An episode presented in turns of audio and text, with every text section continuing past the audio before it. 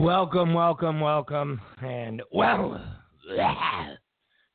welcome everybody to the show. It's Rob Zicari, it's Rob Zicari Show. We are live, yes, we are live here January, or December thirtieth, almost uh, on uh, January, New Year. We're almost there. We're not there yet. Not there yet. Today's the thirtieth. Uh, tomorrow is the thirty-first. And then it's New Year's. Happy New Year! Yes, the New Year. So it is the year-end review, I guess, if you want to call it that. Everybody's doing a year-end review, so I don't want to do exactly what everybody else is doing. But we'll, uh, I don't know. We'll, we'll Urkel got punked again. I, you know. Yeah, I, I, it's it's good. I'll tell you, it's gonna be weird. Say what you want about Trump. It's going to be weird, strange, unusual to have a president that is um. somewhat manly, I guess we could say that, right? Somewhat manly. Yes, I know. He, Trump, he's orange, and he's got the funny hair, and but there's a uh, manly aura to him, okay? If you want to say he's a bully, if you want to, uh, all those things, g- fine, got ya. But there's still a manly aura. You might not like that type of manly aura, but nonetheless, it's a manly aura. Now, Obama has got to be... Jimmy Carter might have had more of a manly presence. Seriously. Jimmy Carter, and Jimmy Carter was about as unmanly as you can get. But he might have been more manly than Obama. I mean, Obama is just straight up, just straight up the adult version of Urkel. He, he really is. He really is. I think he will be remembered as being the feminine, unmanly president that we've ever had. I mean, to watch people just punk him. It's astonishing. It, it really is. It's astonishing to watch people just as if he's not the president of the United States. Well, listen. Remember, what did Bill Clinton tell uh, Ted Kennedy? What did Bill Clinton say to Ted Kennedy? Back in the day, Obama would be carrying our bags. That's what Bill Clinton thought of Obama.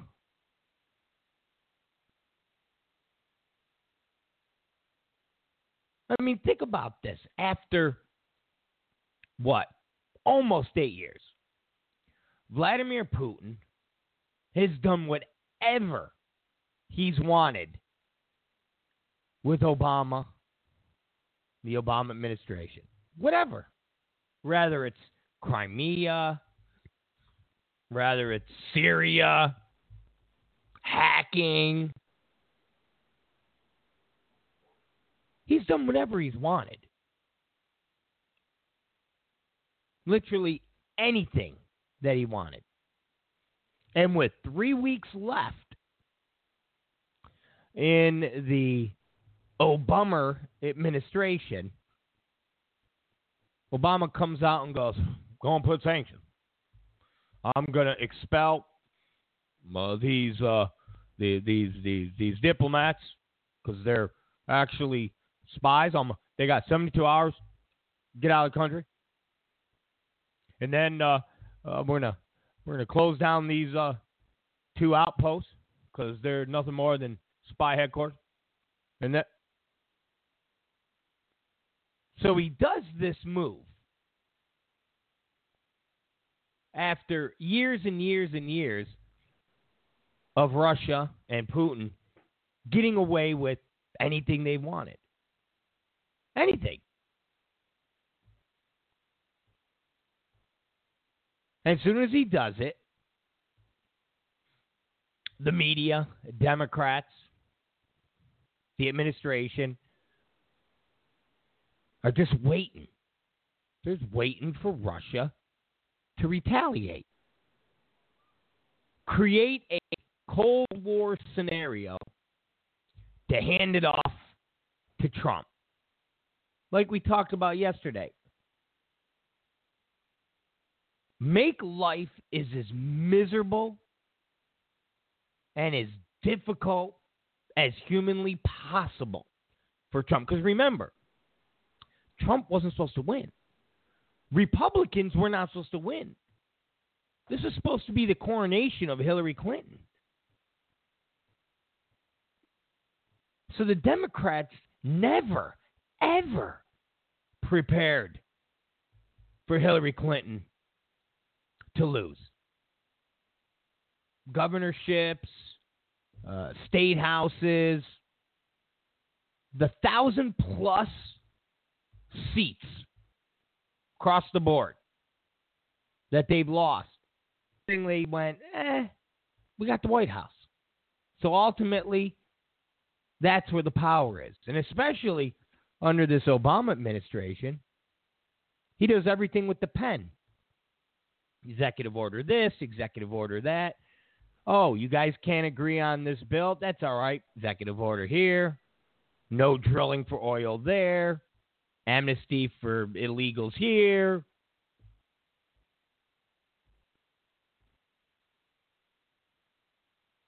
So they never prepared. They lose the White House. Because the way the Democrats and the media have always always set things up, and that's the blue wall. That's right out of the gate. Democrats already are up a hundred or whatever electoral votes. A Republican's got to run the table. Got to run the table. They got to win Pennsylvania. They got to win Ohio. They got to win Florida. They got to win Michigan. They they got to l- literally run the table. And no Republican's going to run the table. Not even the most moderate of Republicans. The most moderate of Republicans will not win Pennsylvania. Mitt Romney, who's very moderate. He could say he's extremely conservative, but he's moderate. John McCain, moderate. And they couldn't win Pennsylvania.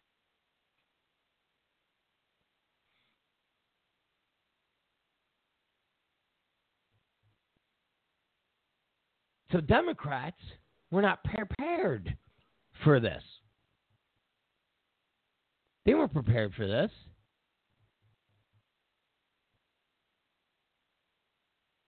So here's Obama trying to make things as difficult as humanly possible. Like I said, every other president, when there's three weeks left, does nothing but a farewell tour. Give some pardons. commute some sentences. They don't make life difficult for the next president. It's not what they do.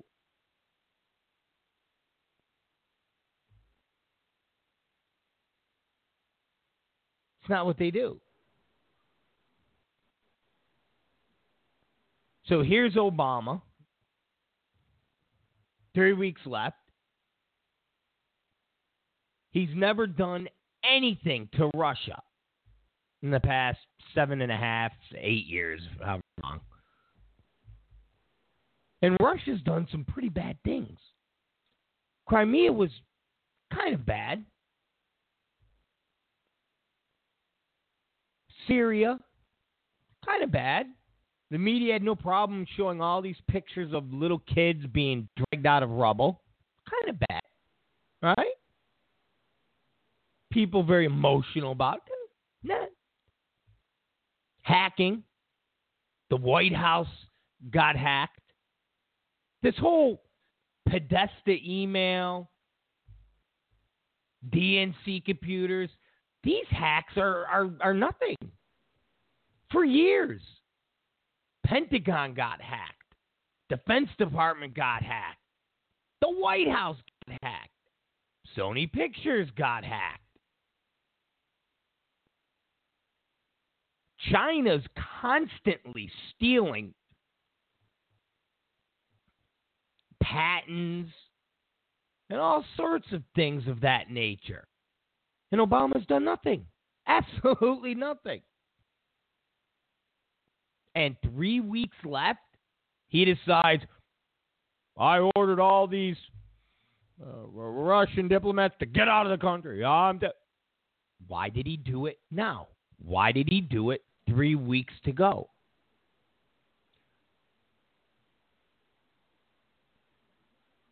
Well, what everybody on the left was expecting, what the media was expecting,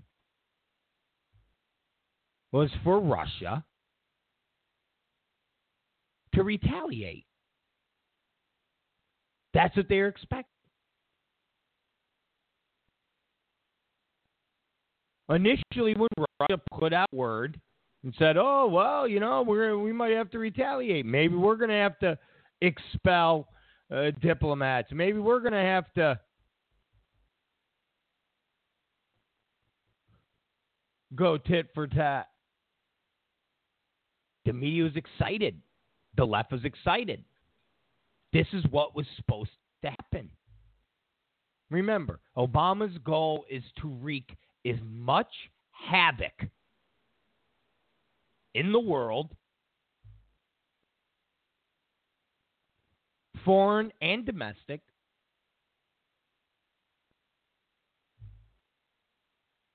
so that Trump walks into a pile of crap. I mean, look at Obamacare. It was just perfectly timed, perfectly timed to have rates get jacked to the moon right when Obama was exiting office. That's not a coincidence. That was perfectly timed.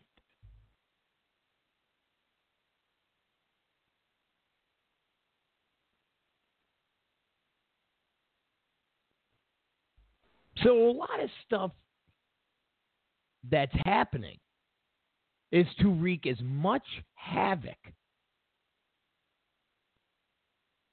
on Donald Trump as humanly possible.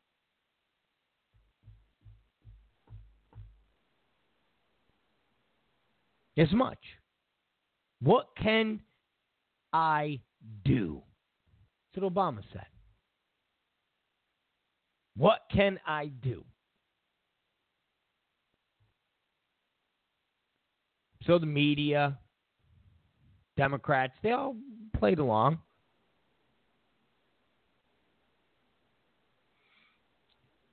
To the point where last night, a fake news story was making its rounds. Politico had it, which was that Russia was closing down an American school. Putin, the Russian government, we're going to close down the school that was over there. Turned out to be bogus.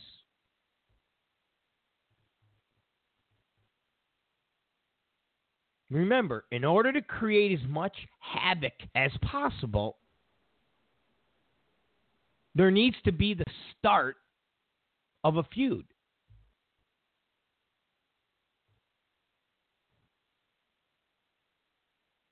You throw the bomb, and now you wait for the bomb to come back.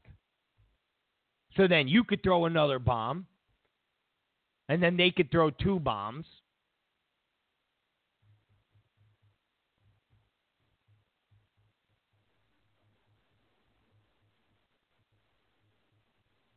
So one of the Russian uh, spokespeople came out and said, no, no, no, no, no, no. We didn't close any school down. It was a woman. So we didn't close any school down. What are you guys talking about? This is fake news. They're using the term fake news. I love how the term fake news that the left and the media created to try to tag the right with, the conservatives with, got it all turned around on them. So was the Russian Foreign Ministry spokesman, Maria Zakharova. She said apparently the White House has totally lost it. And it's starting to invent sanctions against their own children. And Zakharova put this on the Facebook, said it's a lie. C N N reported this. Politico reported this.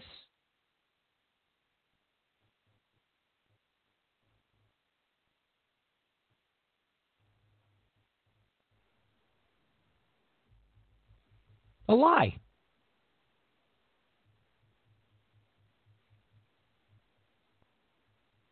So what happened today?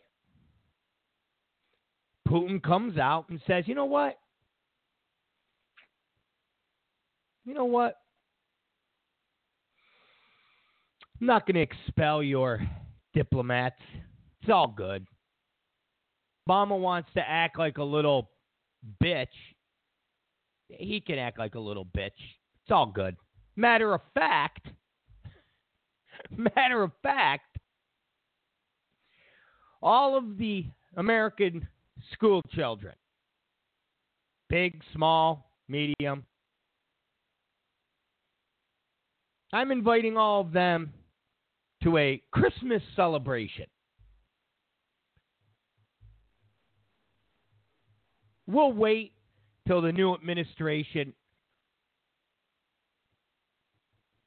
comes to power. And then hopefully we can sort all of this out. Oh my God. Oh my God. The left literally lost their minds. The media lost their mind. They don't know what to do with themselves. They're like, well, what? This isn't supposed to happen. Wait a minute. Wait- This isn't supposed to happen. Wait a minute. The, the, what? Wait.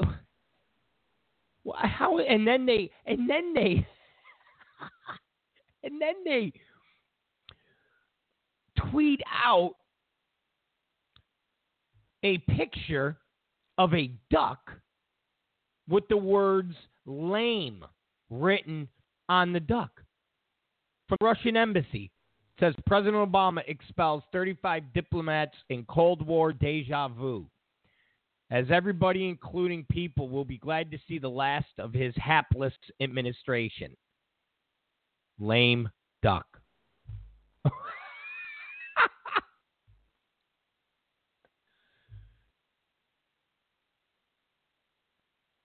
I mean, this president is is got to be, again, the weakest, most pathetic president in my lifetime. Literally, in my lifetime.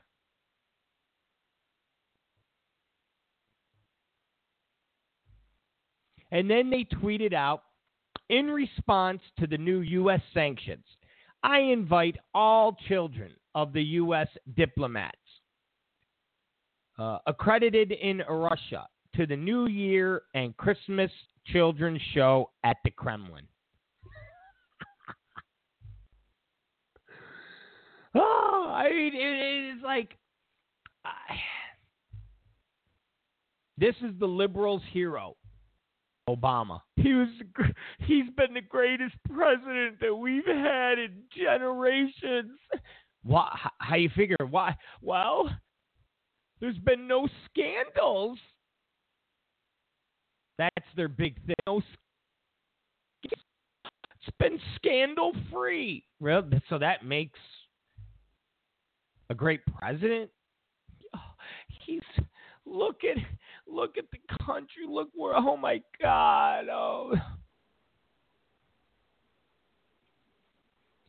Like I said yesterday, if you only go by the stock market and uh, the four point seven or four point eight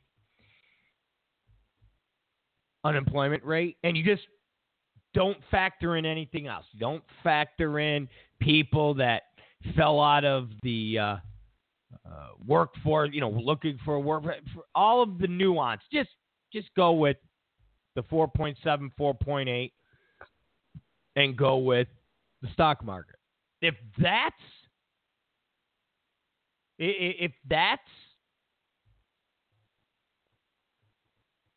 the only thing that we judge success on, then we must take that going forward as far as uh, liberals and how they are going to judge Republicans and Trump.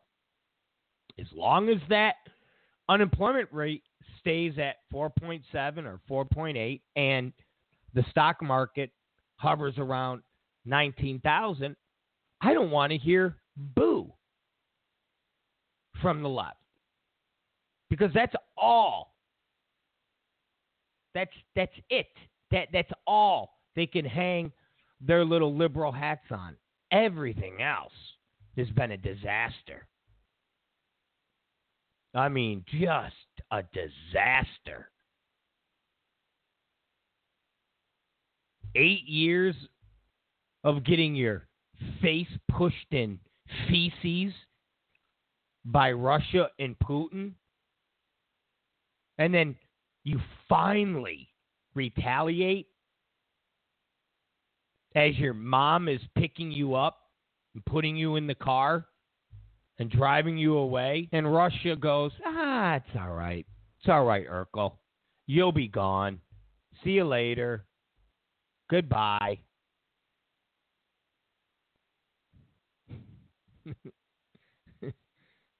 See ya.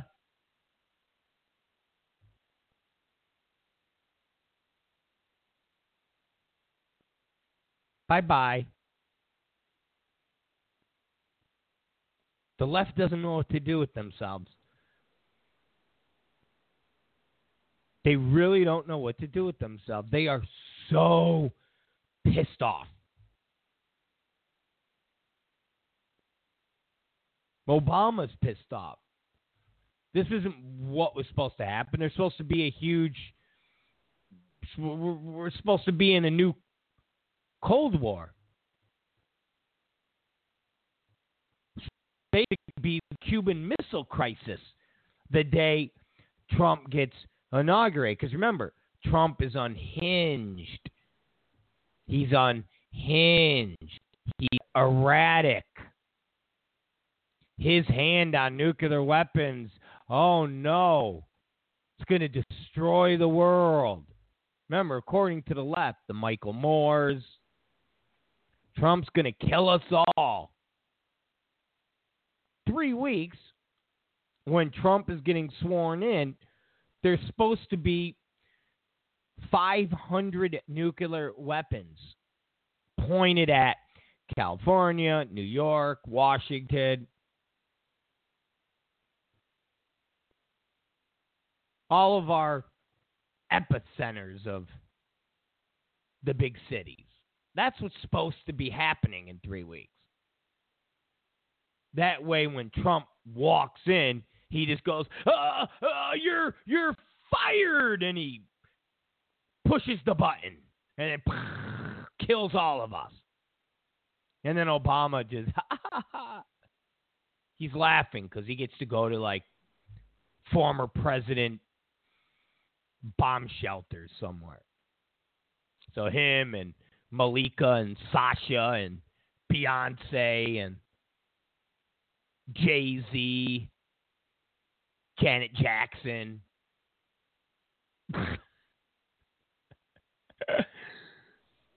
Reverend Al Sharpton. They're all in the bomb shelter. That's what's supposed to happen. Instead, Obama imposes sanctions,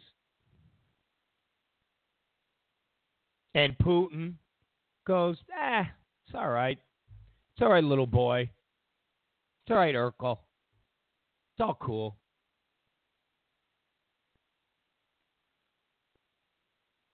Just, you know, sorry to see you go, but I'm going to invite the American school children over here in Moscow to uh,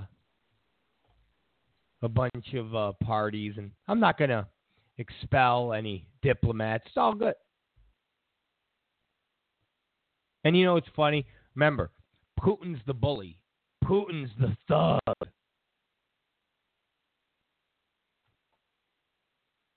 And here's the bully, and here's the thug doing what a bullying thug is not supposed to do.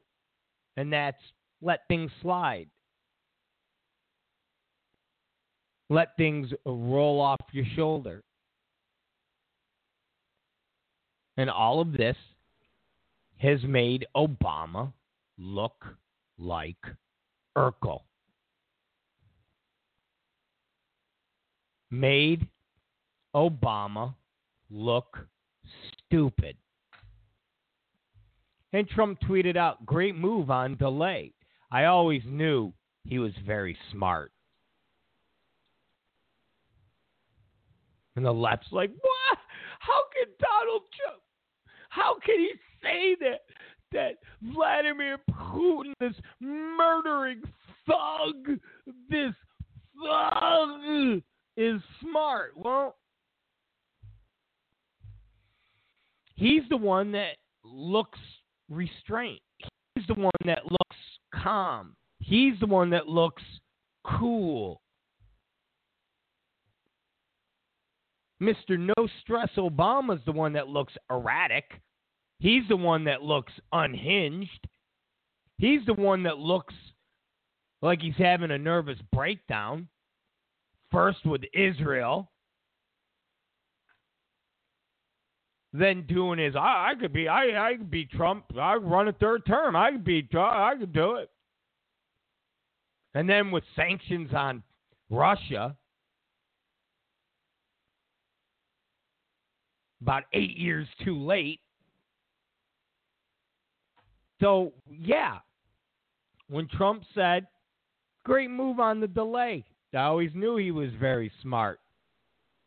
Well, well he just shouldn't have said anything. He just shouldn't have said anything. Well, he said something. Get over it, jerk-offs. So, good old Urkel looking stupid as usual. Looking like a punk. He got punked. It's all Obama ever does is get punked. It's all he's done for almost eight years is get punked. That's it. No president in the history of presidents have been punked more. Oh, I, I guess getting shot and killed is getting punked. I guess. I guess that's the ultimate punk.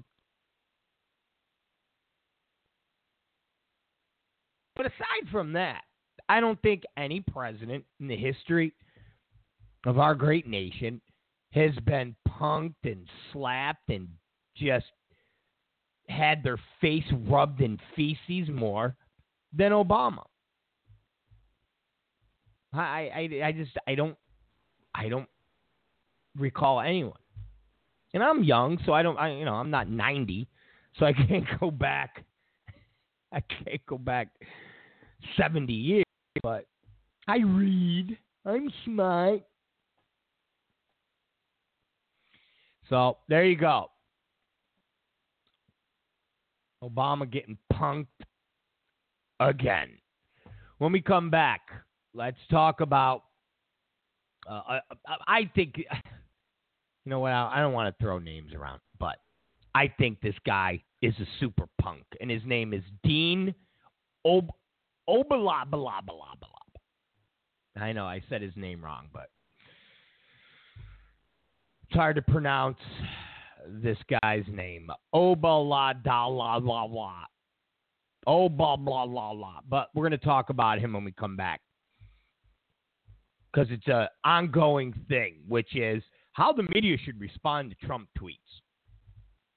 I mean, they're beside themselves because they're being irrelevant. They're, they're basically reporting, at least I guess you could call it reporting, on, and they're having to create segments and and broadcasts off of tweets. And nobody is tuning into Wolf Blitzer or Anderson Cooper or George Stephanopoulos. Nobody's tuning into them.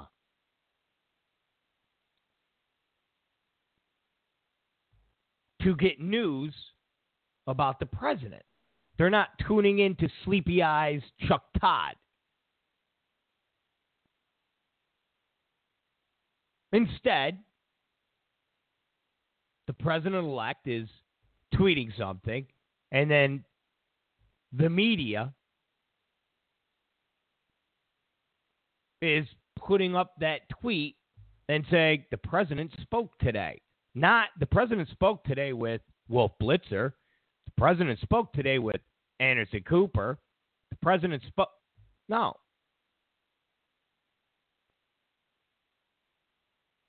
And the more and more this stuff happens, the more and more these eight, ten, and fifteen million dollars salaried, quote-unquote, reporters become irrelevant. If more and more people uh, tune out to Anderson Cooper and Don Lemon and Wolf Blitzer and Hack Tapper and C N N in general, M S N B C in general,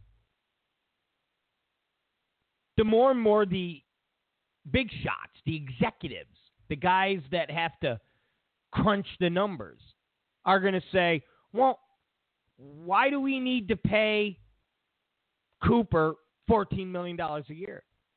Why do we have to pay Maddow seven million dollars a year?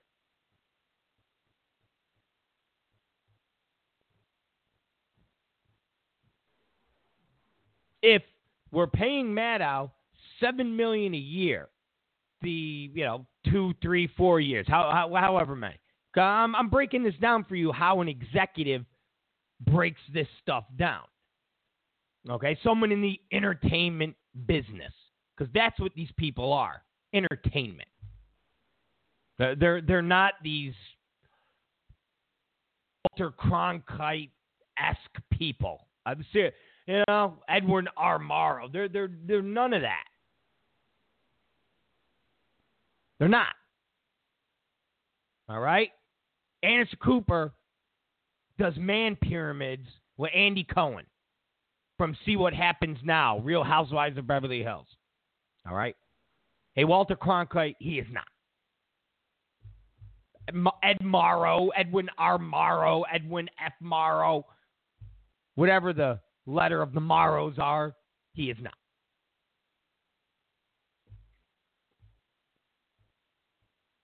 But this is how they break it down, the executives.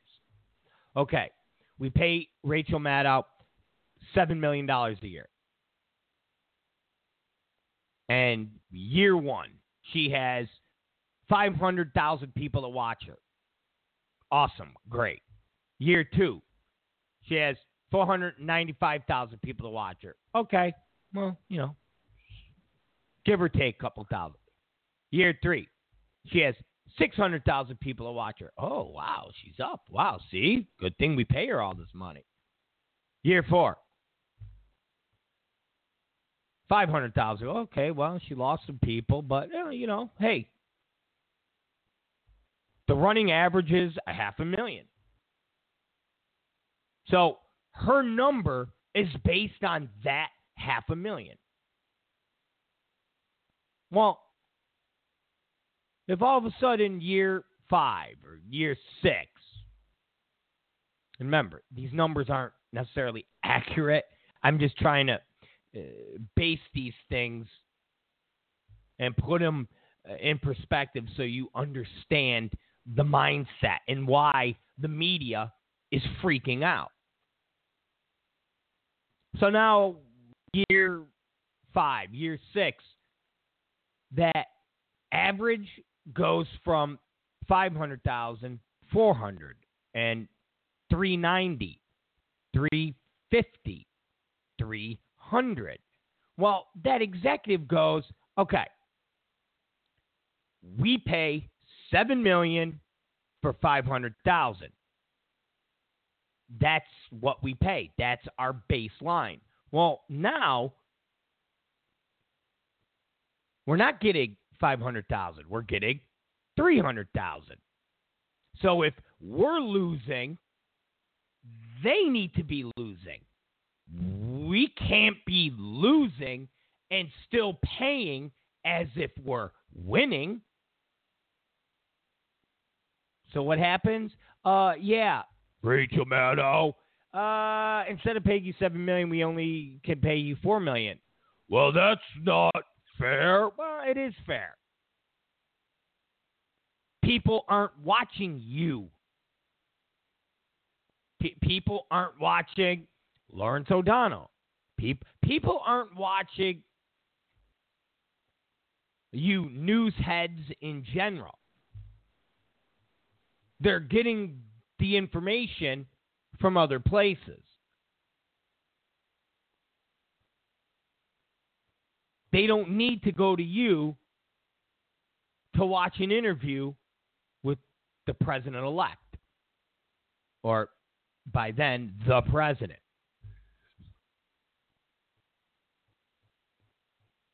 And so that's why you're now seeing stories, rather it's uh, Dean Obeidallah or Don Lemon or uh, uh, Gary Sargent from the Washington Post, which is how the media should respond to Trump tweets. So when we come back, let's tackle this.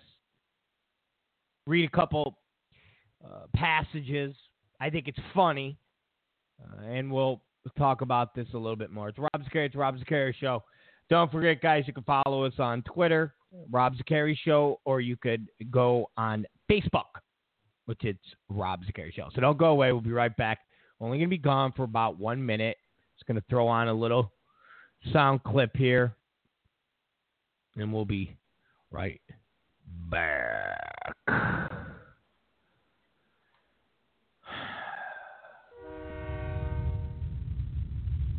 Are you, are you coming to the train, led by a man who wants to break the chains?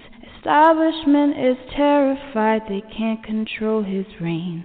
Let's meet this year on the Trump train. Are you, are you coming to the train? With brave men called out for a wall built by crane. Media is terrified they can't control his reign. Let's meet this year on the Trump train. Are you, are you coming to the train? Where brave men calls out the fools who lead in vain. Lobbyists are terrified they can't control our reign. Let's meet this year on the Trump train. Are you, are you coming to the train? Wear a hat of hope, side by side with me. Make America great again, break the chains. Let's meet this year on the Trump train.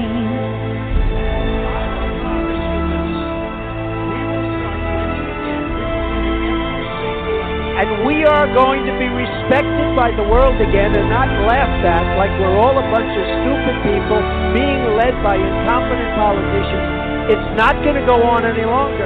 Are you, are you coming to the train to take our great country back again?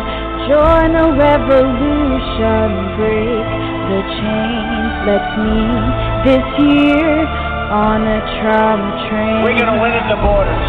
We're going to win, and we're going to keep winning. And we are going to make America great again, greater than ever before. Greater than ever before.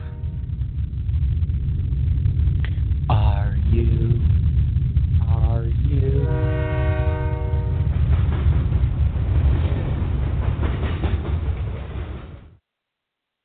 All right, we're back. It's Rob Zicari. It's Rob Zicari Show. We are live. Oh, December thirtieth, man. Now, listen, we'll be back uh, not on the first, which is a Sunday. Not on the first. And not on the second. I know, I know, but we will be back on the third, okay? Everybody's off, okay? Everybody's off on the second, which is uh, Monday. Or is it Sunday? I'm trying to look. Or is it, yeah, that is Sunday, Monday, Tuesday. Better luck. Basically, Monday is the holiday.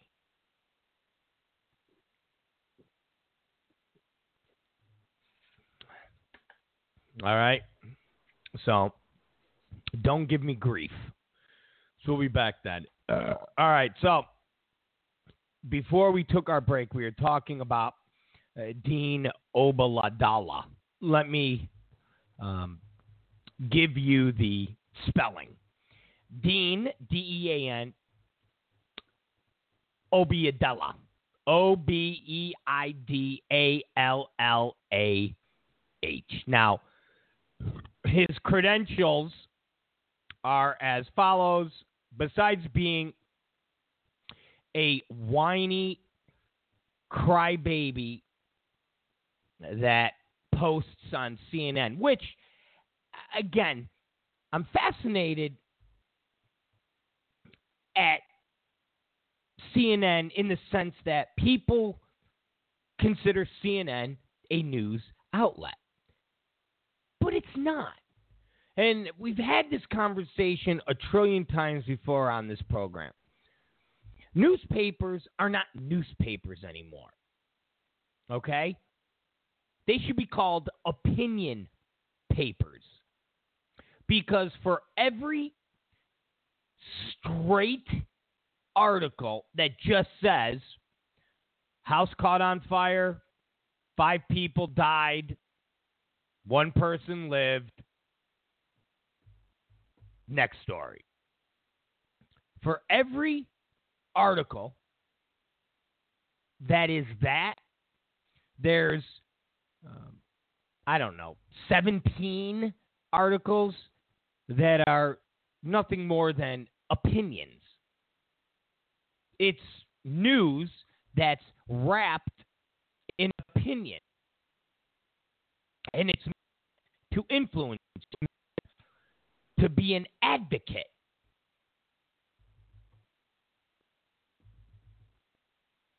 So for every straight news, there's ten, fifteen, seventeen, twenty articles that are nothing more than opinion pieces. And C N N is the worst. They're not news. They're nothing but opinion pieces. Their programming is nothing more than opinion pieces. So this Dean Obeidallah, however the hell you pronounce his name, he's constantly. Con- I, he must have a he must have a thing on uh, on C N N. Um, three times a week he's got he's got a piece. Seriously, three times a week. And what's beyond entertaining is that C N N likes to say that they're not a left-leaning news organization. They're constantly, constantly denying that they are biased. Even though, rather it's Dana Bash, who's dancing with Wolf Blitzer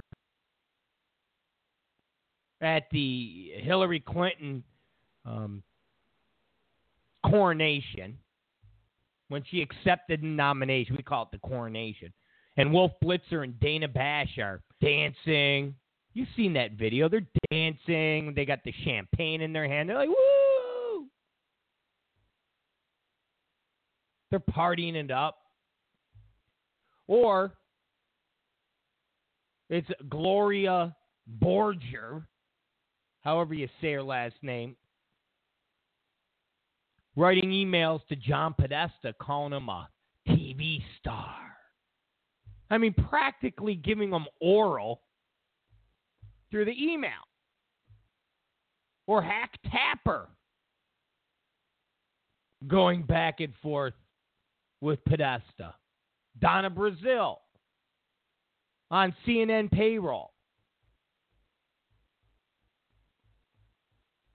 And giving questions to Hillary Clinton. So, with all of that, C N N still tries to paint this picture that they are not left-leaning.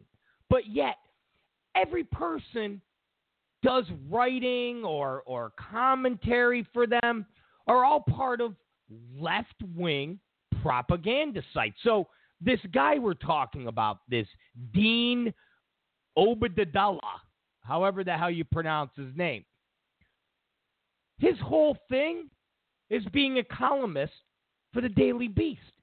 You can't get more left-wing extremist than the Daily Beast. We constantly talk about the Daily Beast on this show. Rather it's Ashman Mashman or Olivia Nunzio. These two uh, left-wing extremists, I remember one program, we broke down Ashman, Mashman, and the fact that every day, every day, for the past three months, whatever day we were doing this uh, bid on, he had an article about Trump. And I said, what the hell are these people going to do once Trump wins? Hell, I said, if he loses, they're really screwed. If he loses, they're really screwed. If he wins, uh, they'll write articles about him. But, but they won't have as much material because the Daily Beast and Ashwan Mashman, they're writing articles about Celebrity Apprentice and uh, writers that said Trump said Little John was, uh, you know, uh, uh, uh, uh, Uncle Tom. I, I mean, just stuff from anonymous sources who were sworn to confidentiality agreements, but they talked to the Daily Beast. I mean, just just insanity. So this guy, Dean Obeidallah, is from the Daily Beast. And the C N N staff lets him write for them. And he's not the only one from these left-wing propaganda websites that put articles on C N N. Have you ever, have you ever been on C N N and seen pieces by legit conservatives, legit Republicans from legit... Dude, no, of course not. Of course not. Maybe once, twice a month, there might be something. S E. Cupp doesn't count, so don't even throw S E. Cupp out there. S E. Cupp, just stop. Just stop. So this Dean Obeidallah, here's his Wikipedia information. Dean Obeidallah is an American comedian of Palestinian Italian descent. He's the host of X M Sirius Radio's The Dean Obeidallah Show, which is the only daily national radio show host hosted by a Muslim American. Oh, diversity. Oh, ah. Oh, diversity. Oh. And I go back to, where's the uh, daily national radio show hosted by a dwarf? Where's the diversity with dwarfs? None. Okay. Dean Obeidallah was born in Lodi, New Jersey. He did grow up and grew up in nearby Paramus. His father was born in Batar, Palestine, prior to the creation of the State of Israel. His mother's parents were born in Sicily. Okay, great. All right. Obeidallah is part of a small but growing number of Arab-American comedians who have increasingly received media attention in the past few years as they use comedy to both retain and dispel negative stereotypes of Arab-Americans and Muslims. So he's one of these guys, okay? He's one of these guys. So Dean Obeidallah is constantly writing how Donald Trump is an a-hole, Donald Trump is a jag-off, anybody that supports Donald Trump is a jack-off, anybody that supports, you know, all your typical, they're racists, they're, they're Nazis, blah, blah, blah, blah, blah, blah, blah. Okay. If you don't support the liberal positions, gay marriage, tranny bathrooms, uh, uh, you know, open borders. They, you know the list. Just get, keep going down the list. If you don't support that agenda, then you're a Nazi, you're a racist, you're an a-hole. Okay, great. So, he says, it's time the media stop treating Donald Trump like a Kardashian and more like the person who, come January twentieth, will be shown in as the forty, who will be sworn in as the forty-fifth president of the United States. Now, remember, and we go back to what I've constantly said on this show before. This whole Donald Trump being treated like a Kardashian, he's going to be president. This is serious. C N N and Anderson Cooper, uh, Kathy Griffin, uh, Don Lemon, Le- C N N, Wolf Blitzer, all of them have been and are part of entertainment shows. Anderson Cooper, moderator for the second presidential debate. Big deal. And he's doing man pyramids with Andy Cohen. They're doing one-man shows talking about man pyramids. He's hosting the ball drop with Kathy Griffin, who's trying to grab his junk on the... I mean, again, Obama is doing slow jams. Obama is in between two ferns.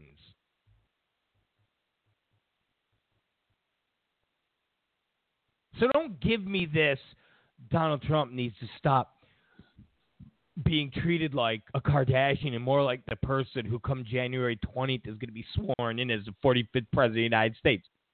Listen, Bill Clinton, I'm sorry, Dean Obeidallah, started this blurred line. Okay?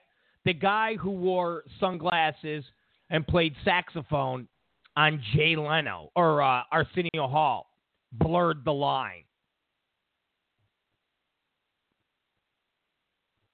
Okay, the guy that's getting head in every room in the uh, White House and being praised by the left for being, you know, a peahound. Hey, come on, man. He's just like me and you. Hey, oh, hey, come on. He started the trend, Dean Obeidallah. Obama's doing selfies. Doing the whole selfie skit with the stick. Dean, stop. Just stop. I go back to before we had our break. People like Dean, Don Lemon, they're upset because they're becoming irrelevant. They're becoming irrelevant. Nobody is giving a crap if Donald Trump goes on C N N with Wolf Blitzer. People aren't going, oh my God, you know, what we really need is a Donald Trump, is a President Trump and Wolf Blitzer interview. Nobody cares. Uh, Mister President, yeah. Uh, do you want to get news out about your uh, new policy on... Uh, yes, I do. Okay, we're going to set up an interview with Anderson Cooper. Okay. Doesn't happen anymore. Nobody cares about that.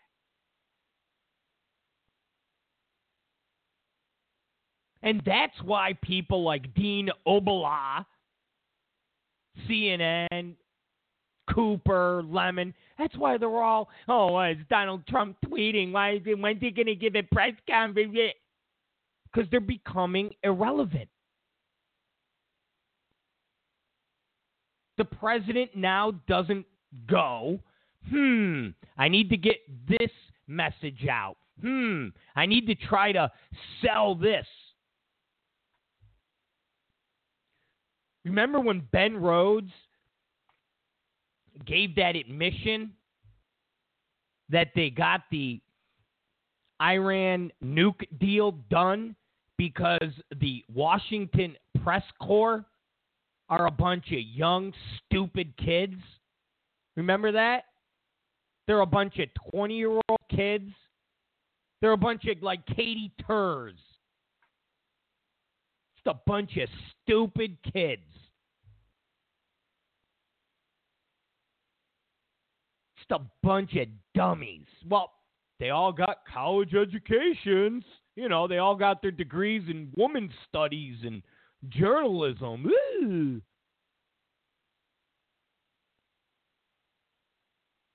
So Ben Rhodes had to just sell them. And then they went and wrote stories about how the Iran nuke deal would be the greatest deal since Jesus created fish and bread. I, whatever. With Trump, you don't have to do it. He he doesn't need the Washington press corps.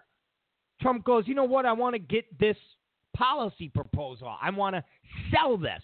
Okay, I'm going to go on Twitter, da da da da da da da, and then I'm going to go do some town halls. I'm going to go do some rallies. I'm going to go and talk to the people.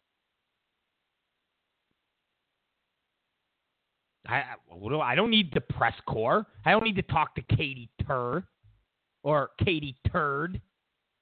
I don't need to go talk to Anderson Cooper. I, I, I don't I don't need to do any of this. I don't need them.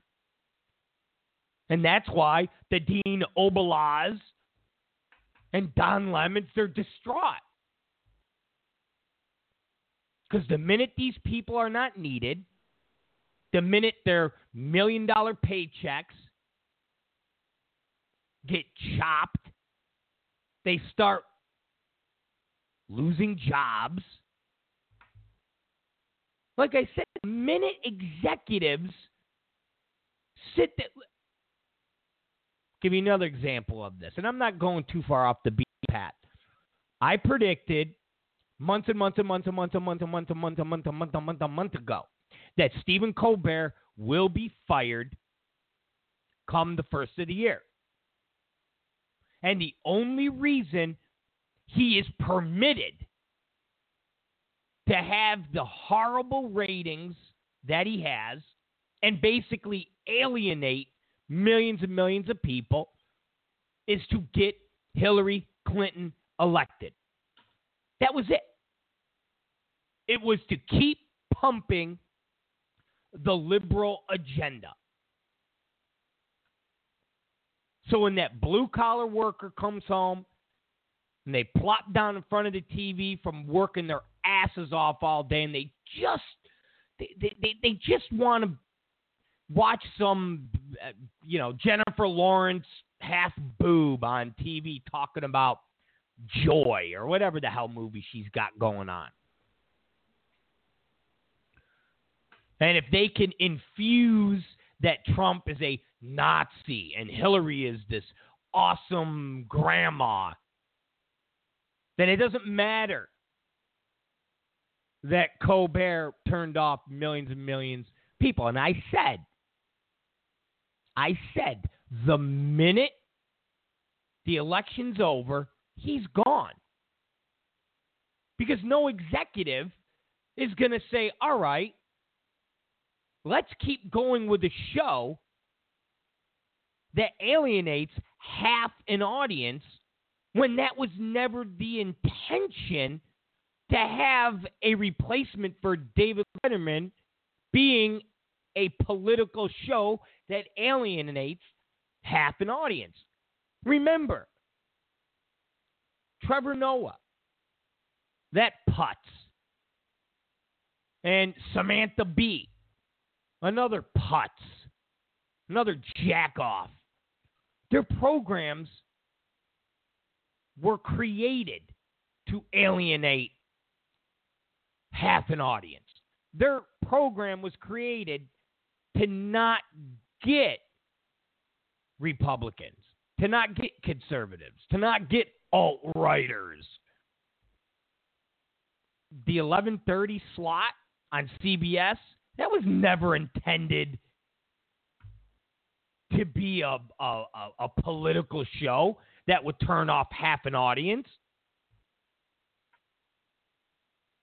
So you got executives now going, all right, it's time to get rid of them. We, we need to get at least a half a million people back. Because the minute they get rid of Colbert, the minute they get rid of Colbert, and that show is back being a Jimmy Fallon type show where it's like, hey, uh, uh, Marky Mark, Wahlberg, whatever, whatever your name is,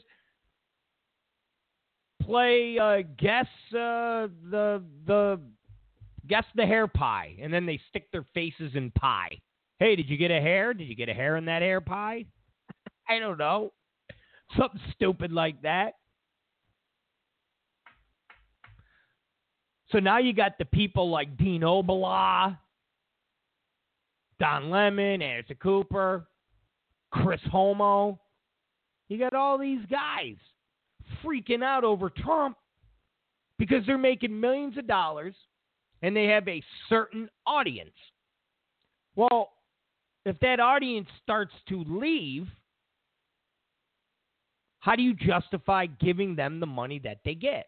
How do you justify paying Poppy Harlow? How do you justify paying Chris Hayes? How do you, how do you just how do you justify it?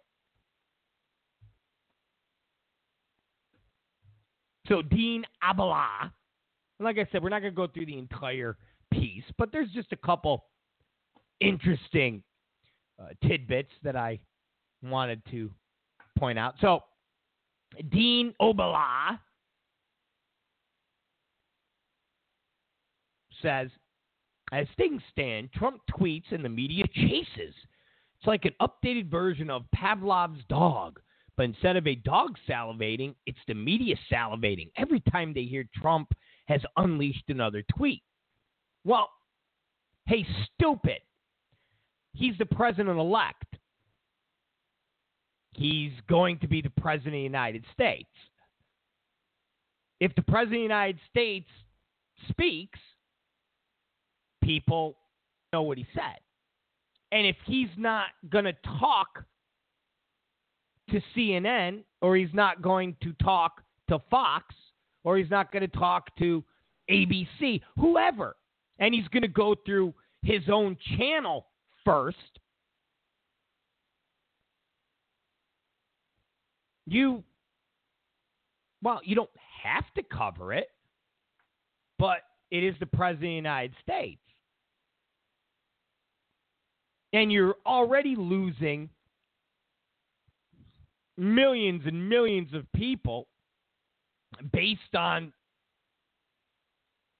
the election coverage and things of that nature, as far as uh, effed up polls and uh, just the unbelievable bias that was shown. You'll just lose more and more people, because they're going to say, well, they're not covering what the president of the United States is saying. So, Dean Obeidallah, it's not like Trump is a candidate. He's the president. You have to cover the president. See what I mean? Why it's pissing the media off? They have to cover the president. And if he's not talking to Wolf Blitzer, they still have to cover it.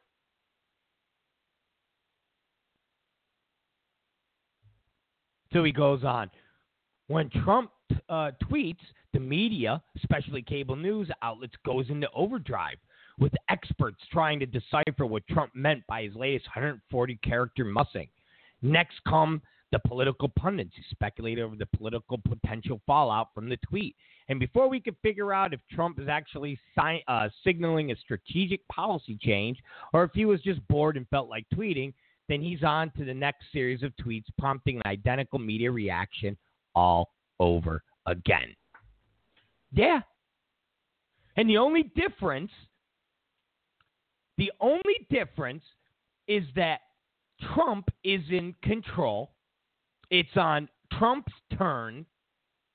It's on everything as far as what Trump and the Trump team want, opposed to C N N, John King, A B C, George Stephanopoulos, Wolf Blitzer.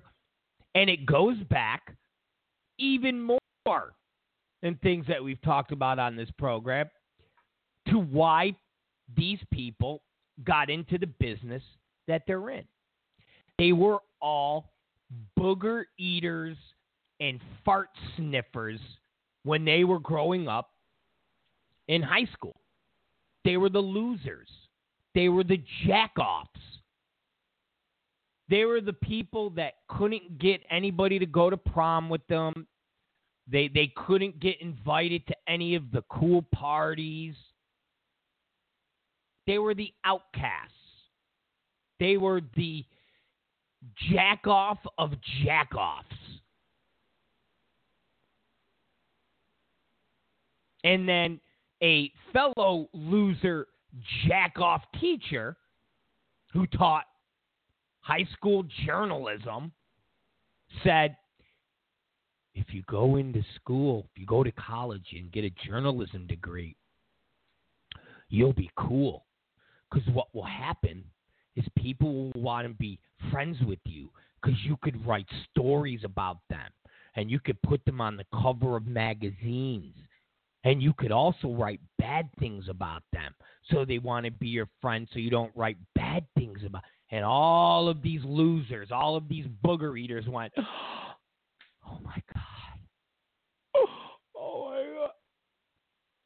So that's what's happening now. Because Trump is not going to them, they're pissed. Because what Dean Obeidallah is saying would happen if Trump sat down with Wolf Blitzer. The president, if President Trump sat down with Wolf Blitzer and said, all right, Wolf, I'm going to let you ask me six questions. You got fifteen minutes. Let's go. Well, guess what? When Trump got done, that video would be replayed on Fox, on M S N B C, on A B C, on N B C, on the B B C, on the E U C. It would be replayed everywhere. And every question, every segment would be played, then it would be stopped, and then there would be a panel. And they would discuss what it meant. What is the potential political outcome of what it... The only difference is it's on Trump's terms. He's putting it out in a tweet. People are going to him first.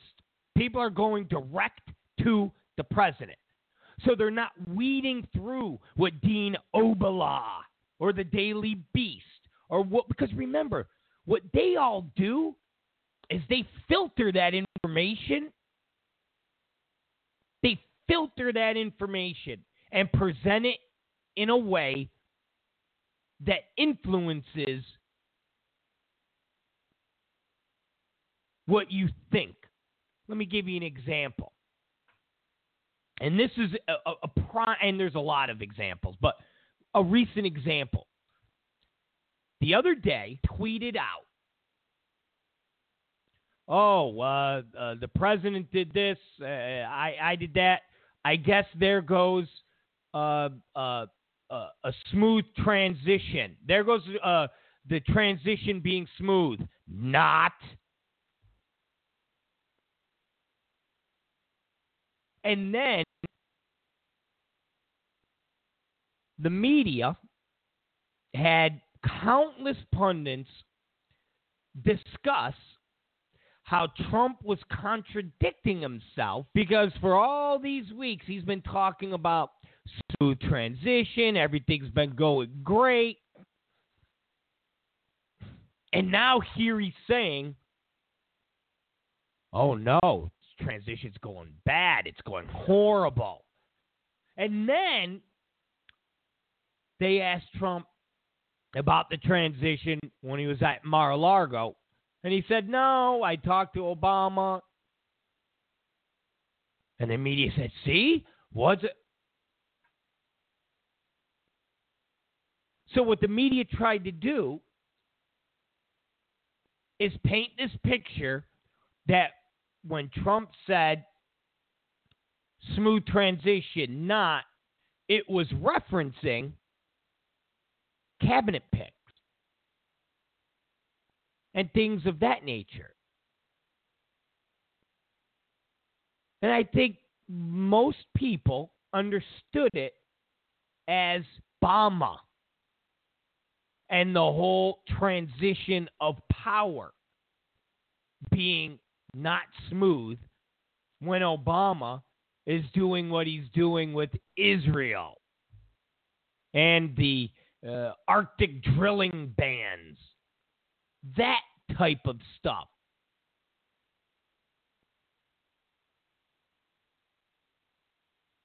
So when Trump cuts out the media, then he's able to go right to the people, four or five thousand people,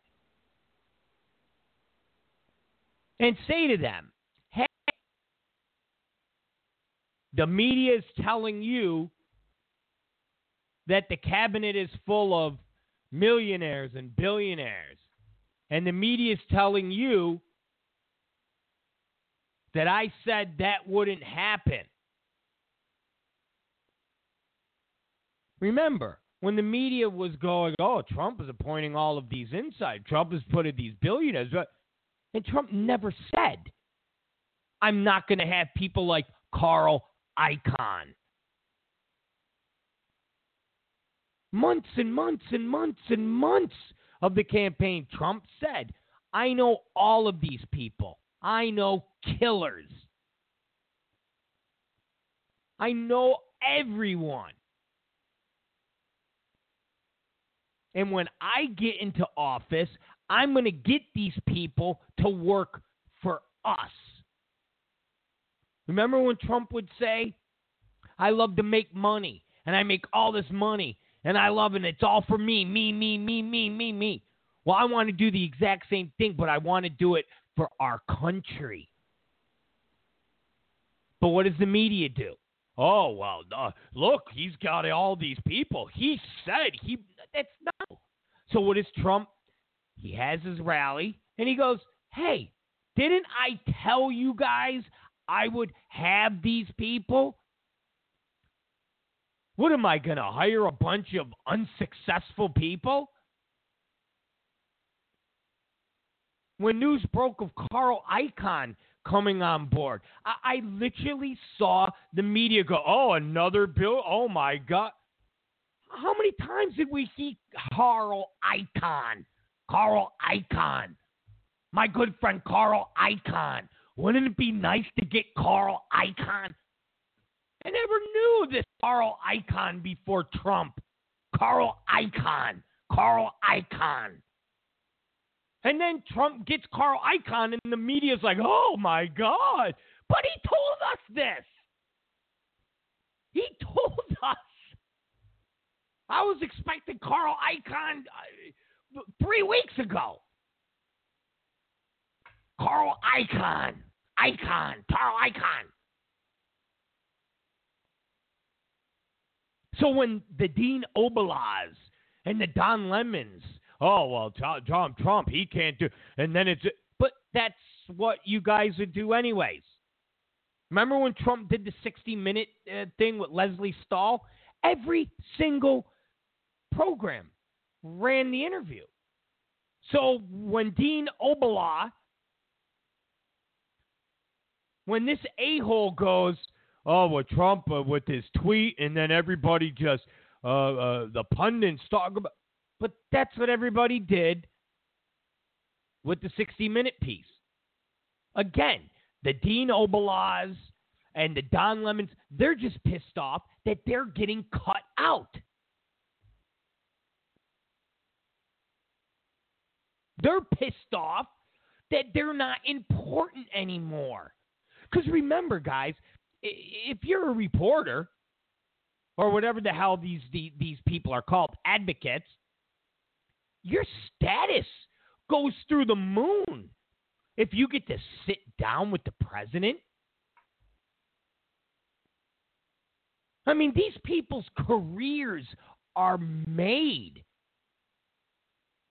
by sitting down with the president, being part of the press corps. I mean, look at Andrea Mitchell. That, I'm going to be nice. Aside from Alan Greenspan being her husband, I mean, she is who she is because she's gotten access to presidents. You become who you are in that world by being the person that gets to sit down with a president. So when the president says, you know what, I don't need you guys, there, it's a freak out. It's a freak out. It has nothing to do with, oh, this, this Kardashian, eh, he's got... What are you talking about, jerk off? Stop. Okay? For eight years, Obama is, has been the, uh, you know, him and Jay's. Just stop. You get me? I, just stop.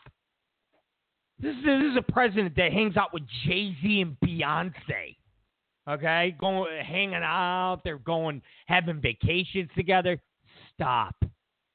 Stop, Dean Obeidallah. Just stop.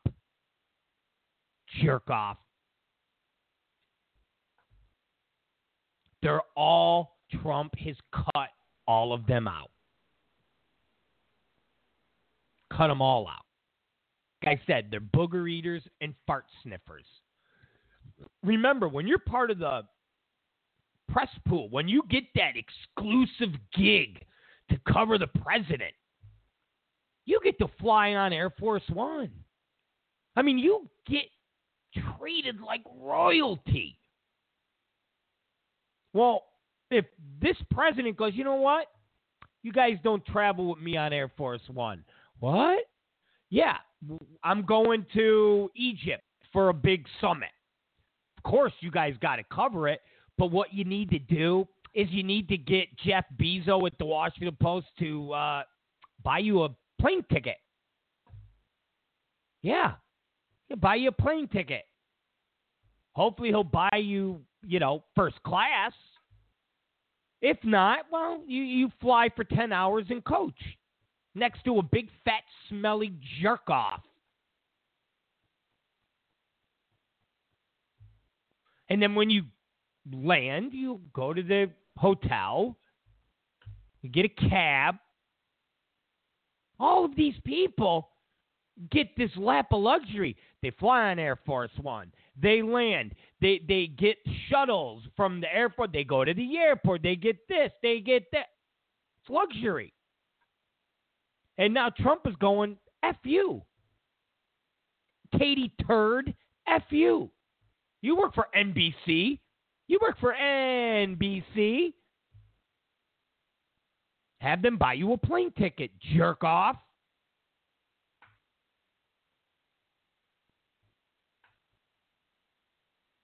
So Dean Obeidallah goes on, we can't spend the next four years as a nation doing this.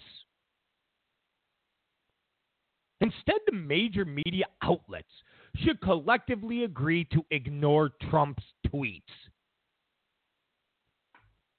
Again, if Trump sits down with Leslie Stahl, okay, Dean Obeidallah, you jerk off, you Palestinian jerk off, okay? Jerk off. That's what you are, Dean Obeidallah. You're a Palestinian jerk off. If Trump does an interview with Leslie Stahl, that's not C N N. That's not Don Lemon. C N N is going to play clips of that interview. C N N is going to report on what Trump said to Leslie Stahl. C N N is going to have a whole bunch of political pundits discuss what Trump said. Okay, Dean Obeidallah, you Palestinian jack-off.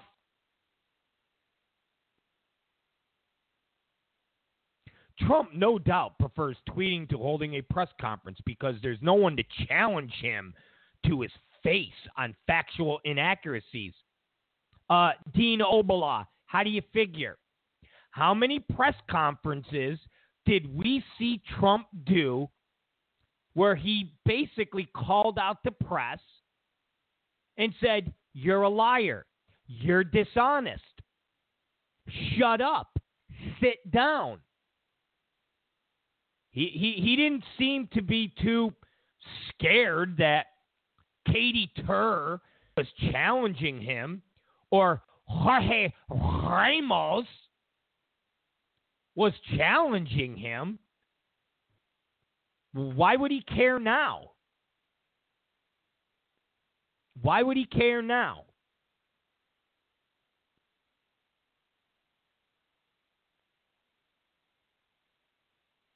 His factual inaccuracies, well, we heard Trump was factually inaccurate for the last sixteen months. Didn't stop him from having press conferences. We watched Chuck Todd say he was a liar over the Muslims celebrating after the nine eleven attack in New Jersey, which Chuck Todd got proven to be a liar. The only thing Trump did was exaggerate. But there was more, more than one report. Rather, it was Dan Rather on David Letterman,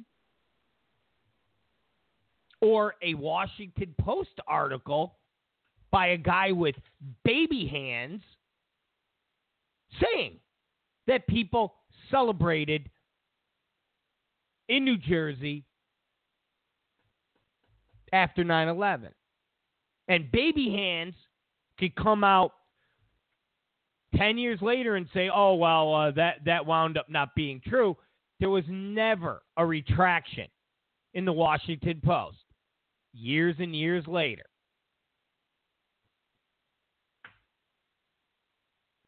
So Trump has no problem with being challenged.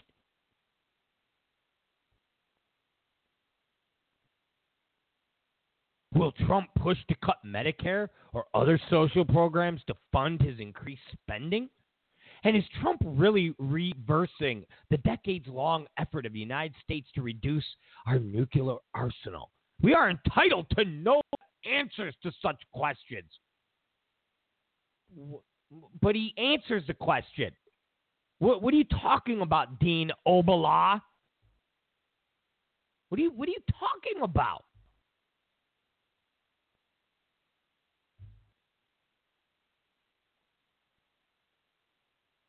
You can ask the same question seven or eight different ways. But if Trump goes, no, we're not going to cut uh, Medicare. Yeah, but you said, well, we're not going to. Yeah, well, we're not going to. Air, end of story, Dean Obeidallah. You Palestinian jerk off. What? Okay, what? See what I'm saying? This ain't about what Dean Obeidallah is. It's about all of these people getting cut out. It's like when Tower Records and and and Blockbuster went out of business. It's basically the same thing. It's people getting cut out. It's that middleman. It's like when uh, the stock uh, market, the stock industry. And what I mean by that is Uh, Ameritrade and uh, uh, uh, uh, what's the other one? Um, God, I what's the one I used to do? I used to do one when I had tons and tons of cash about ten years ago.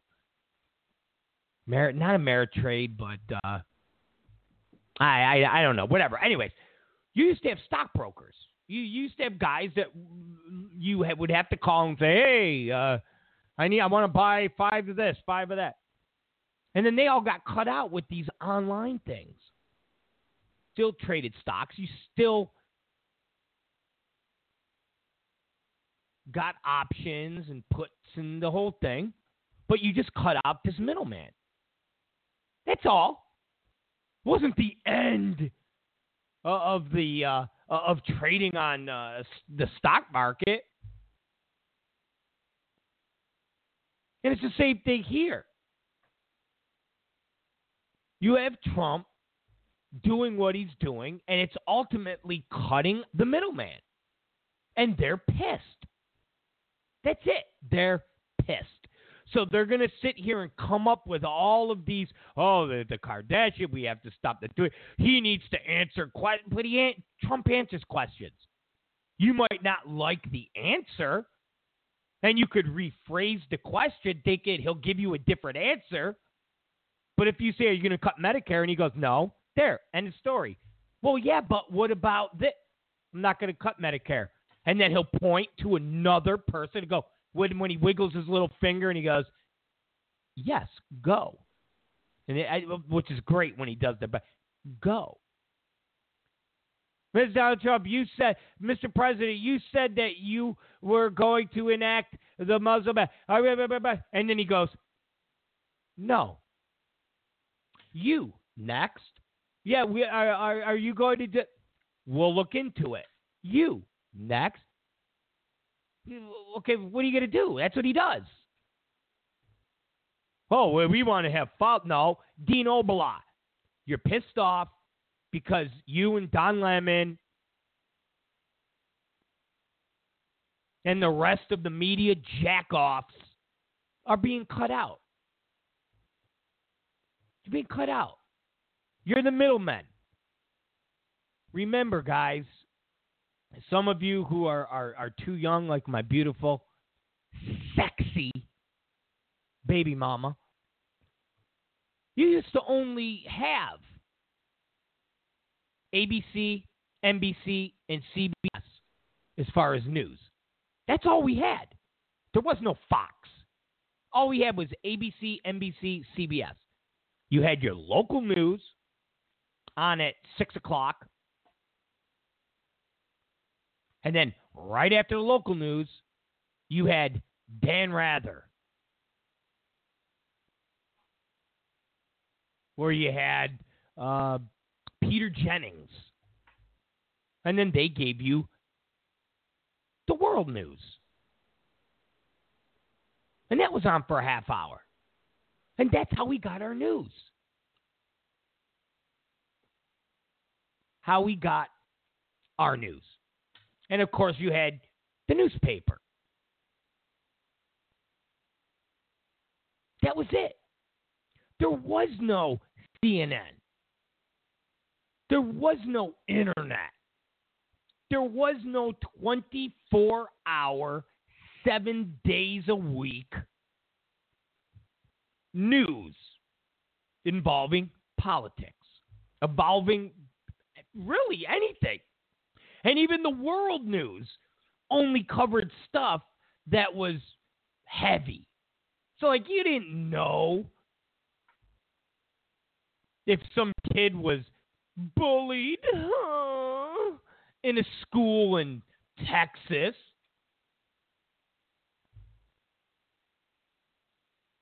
You didn't know if there were safe spaces on a college campus. You didn't. Stupid. You you only knew, like, serious, serious stuff. That was it. That was it. So when the president or a senator needed to get information out there, the only place people could go was A B C, N B C, and C B S. Well, guess what? twenty seventeen, the American people don't need Dean Obeidallah or Don Lemon. They, they don't need them to get their news. Don't need them. Don't need them. And that's what it's about. It's not about uh, follow-up questions for Trump. It's, n- it's not about any of that. It's about these guys losing their power. It's about these guys lo- eventually losing their cash. It's, all, it's about them going back to the way it was when they were in high school and they were eating their own snots. And they couldn't get a date to the prom. That's all it's about. So after all of this, Dean Obeidallah ends this bit with, Americans, whether or not they voted for Trump, need the media to be a trustworthy watchdog. Again, this guy is effing delusional. Not treating every Trump tweet breaking news would be a good start in restoring the country's faith that it had uh, uh, that it had the ability to be won. And then prior, he says, so here's where the media could actually help, not just Trump, but America, but even itself. Ignore Trump's tweets on substantive issues. Doing so might push him to hold a press conference to explain his policy while helping the media regain America's trust, something that it is at historic lows, in part because of the saturation coverage of Trump's campaign. Th- that's the delusion of Dean Obeidallah, this dirty, filthy, grimy, disgusting New Jerseyan. People don't trust the media because the oversaturation of the coverage of Trump. Remember, in these liberals' minds, that's aside from Russian hacking, um, uh, uh, uh, F B I, Uh, uh, uh, the, the, the, the emails, uh, uh, fake news. Aside from that, the other thing that got Trump elected was too much Trump coverage. As if, and I've said this before, the coverage was glowing.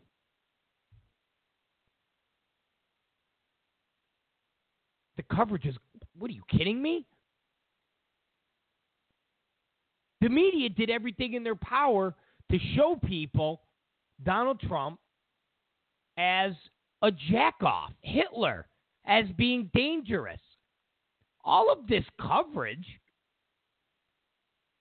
wasn't glowing coverage. And you can't say, well, the coverage, regardless if it was glowing or not, that helped him get elected. How is that? Chipotle, guess what? They had a lot of coverage that their food was making people violently ill. They, they haven't recovered. They haven't recovered. You can't say that any coverage is great. What are you, stupid? What are you, effing delusional? The Trump coverage consisted of this, especially on M S N B C. Trump rally. ten, twenty, thirty minutes, thirty-five minutes. Panel. I can't believe he said that. He's a Nazi. Can't believe he said that. He is a buffoon. Can't believe he said that. He's a dangerous human being. Back to the first one. I can't believe he just said that. He could never be president. He's a horrible human being. He's a misogynist.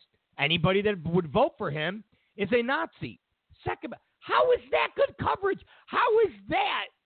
How is that, according to Dean Obeidallah, the reason that the American people went, oh, there's just too much coverage of Trump.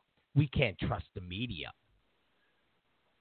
Again, liberals are in such a bubble.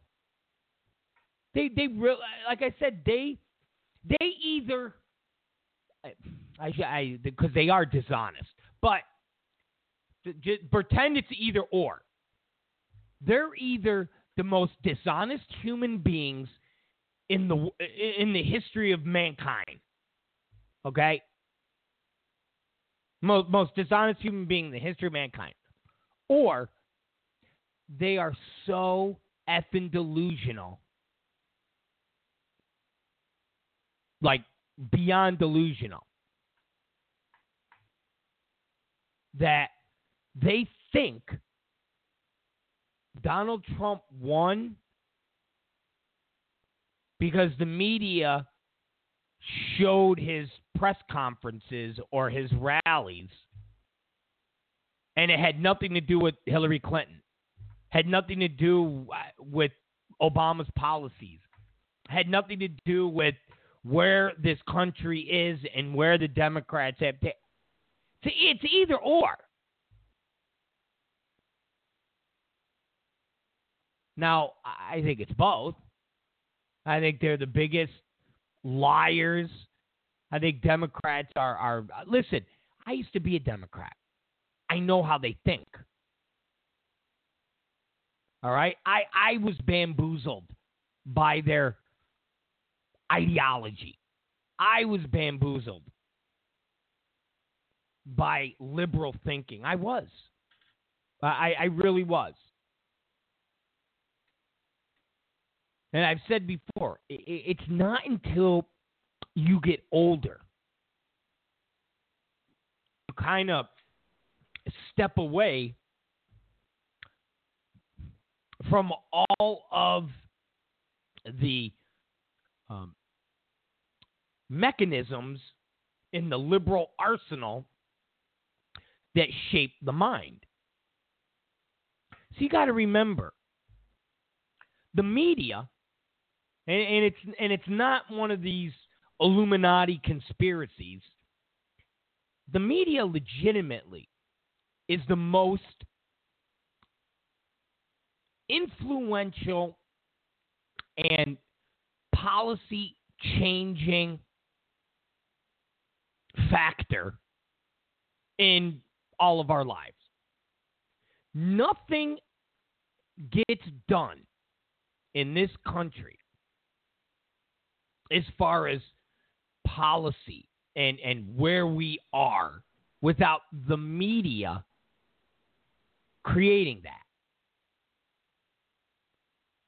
Whether it's gay marriage, whether it's uh, a dudes with boobs in girls' bathrooms, whether it's the country's full of uh, racist cops and Uh, and, and and just racists all just everywhere, every corner is racist.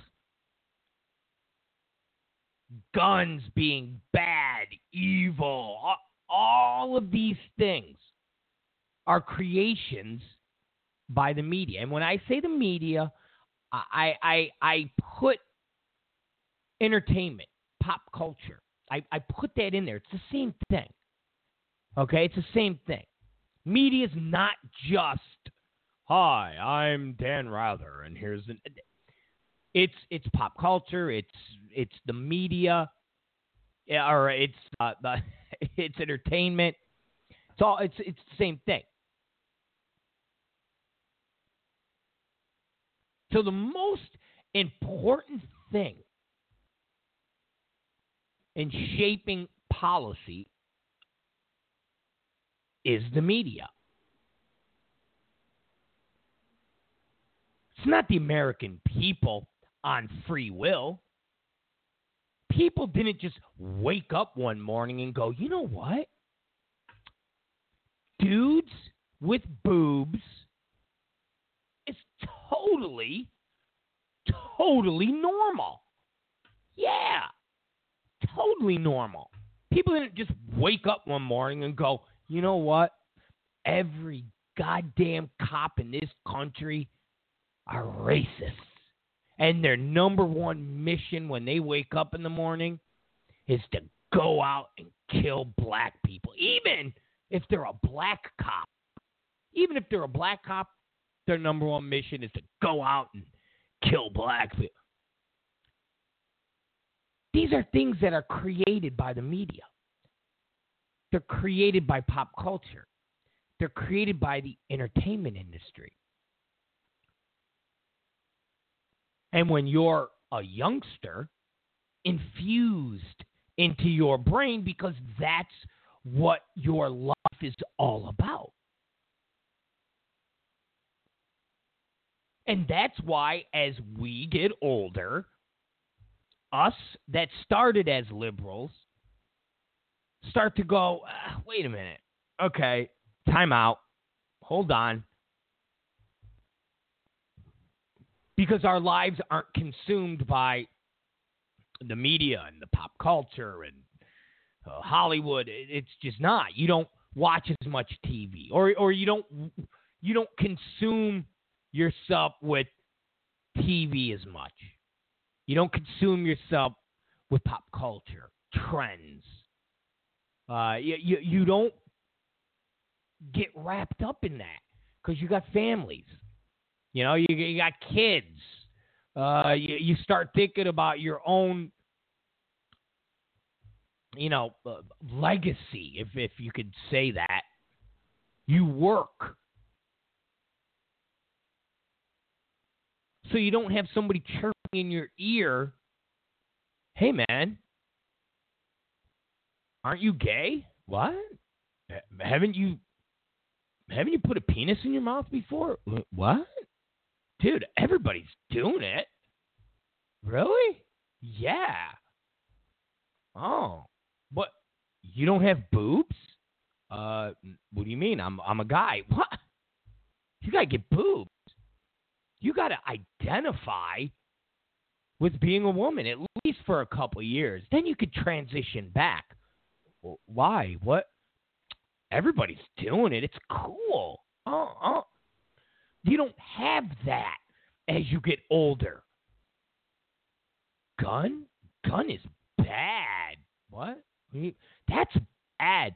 You know how many people, just innocent people, are killed with guns? Just people just walk up to other people and shoot them in the face.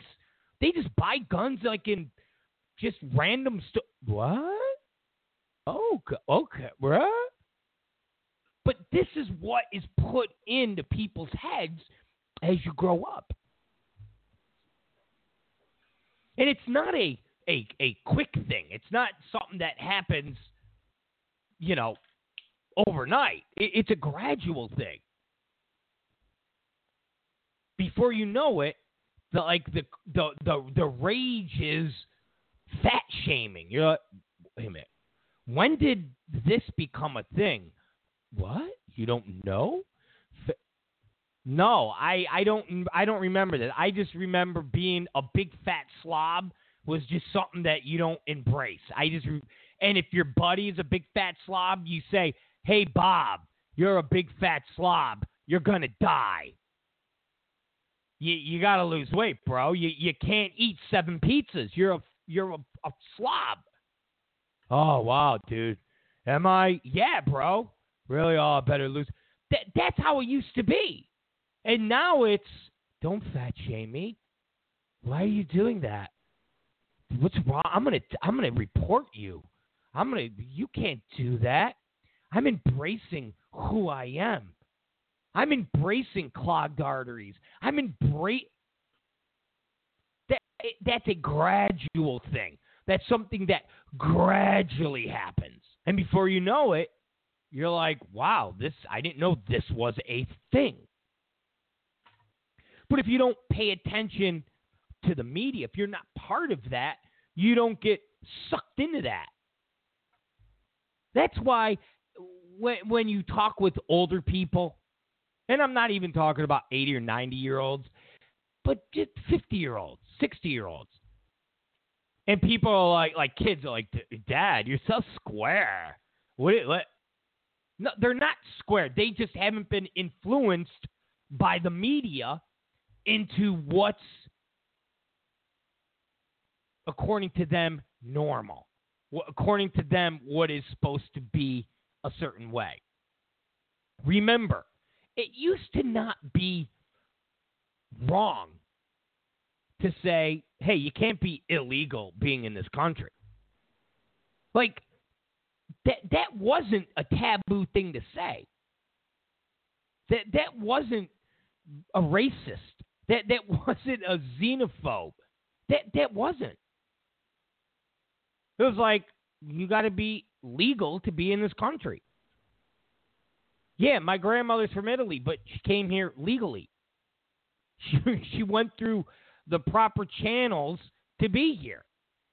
But the media created this open borders situation where illegal, legal, don't matter, whatever, doesn't matter.